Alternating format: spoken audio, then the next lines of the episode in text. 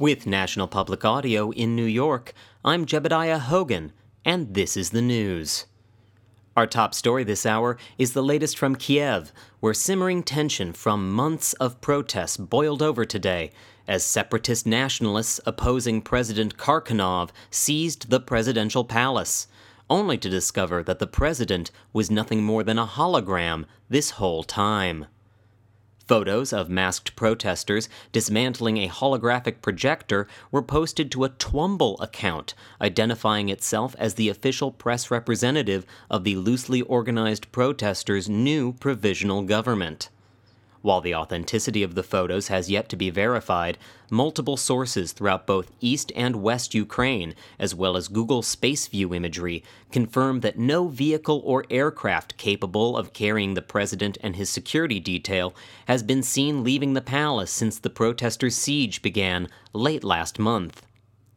These reports emerge amid revelations that the Russian company responsible for managing most of the holographic infrastructure throughout Europe has a slew of classified contracts with the governments of both East and West Ukraine, as well as with Moldova, Turkish Bulgaria, New Spain, and at least a dozen free cities in the former Greek Republic.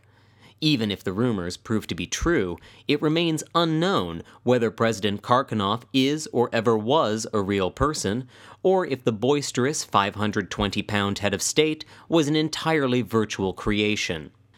NPA's chief Eurasian correspondent, Philomena Yates, reports that suspicion that Kharkhinov was nothing more than a puppet has been growing for some time, and that today's revelations have left many Ukrainians on both sides of the border assuming their president was nothing more than a sophisticated version of the virtual therapist many of them visit in the cloud every day. Stay logged in to National Public Audio for more on this international crisis as it continues to unfold. Meanwhile, in another crisis closer to home, Winter storm Kevin Spacey continues to batter the eastern seaboard today, unleashing a second straight day of heavy snowfall, periodic icefall, and occasional landfall.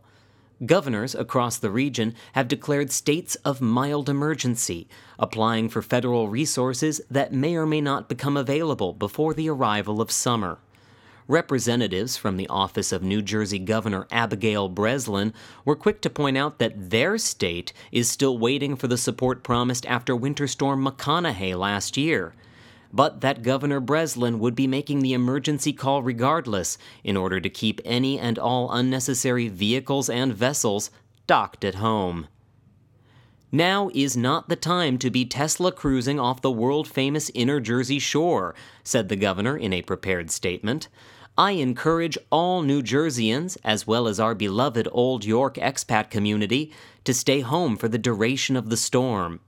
The State Office of Continuous Emergency Management will notify you once Kevin Spacey has passed and it's safe to resume IRL activities. No actual audio of the governor yet, and no word regarding when that order to resume normal activity might be issued, as Governor Breslin has not been seen in person since allegations surfaced last month about improper ferry lane closures along the George Washington Waterway.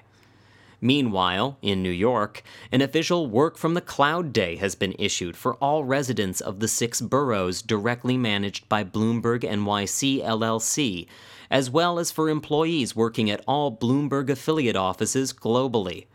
This means New Yorkers are in the midst of their 12th cloud day of the season, putting us on track to possibly beat the record of 15 cloud days set in 2058, the year of winter storms Juliana Margulies and Alan Cumming.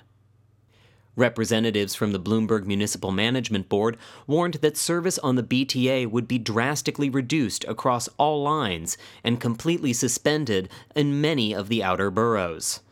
All city based businesses are required by municipal bylaws to honor the Work from the Cloud Day, paying full wages to any and all employees who log in, as well as reimbursing any IRL pre K costs for those parents forced to multitask with their toddlers while working from home.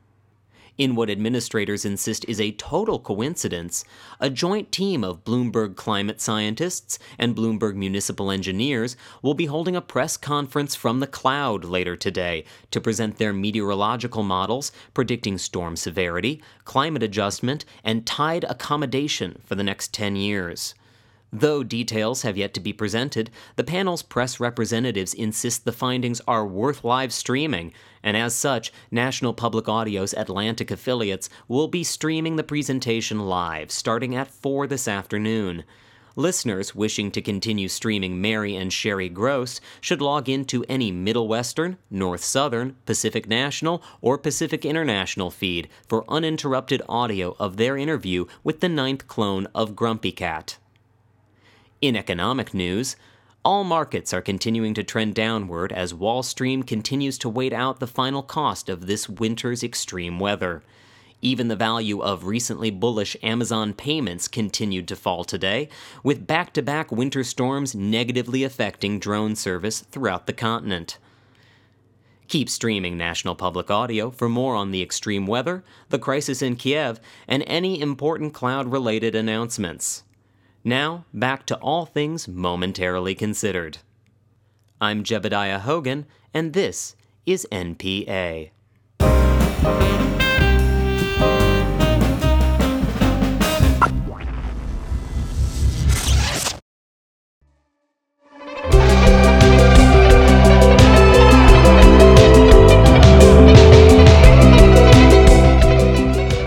Places Like This is written, directed, and produced by Chris Barlow. This week's episode was a look at this hour's news with Jebediah Hogan and was performed by Chris Barlow. Music by Steve Sobs. Find out more about the future at placeslikethis.net and tune in next week on iTunes and Tumblr for more Places Like This.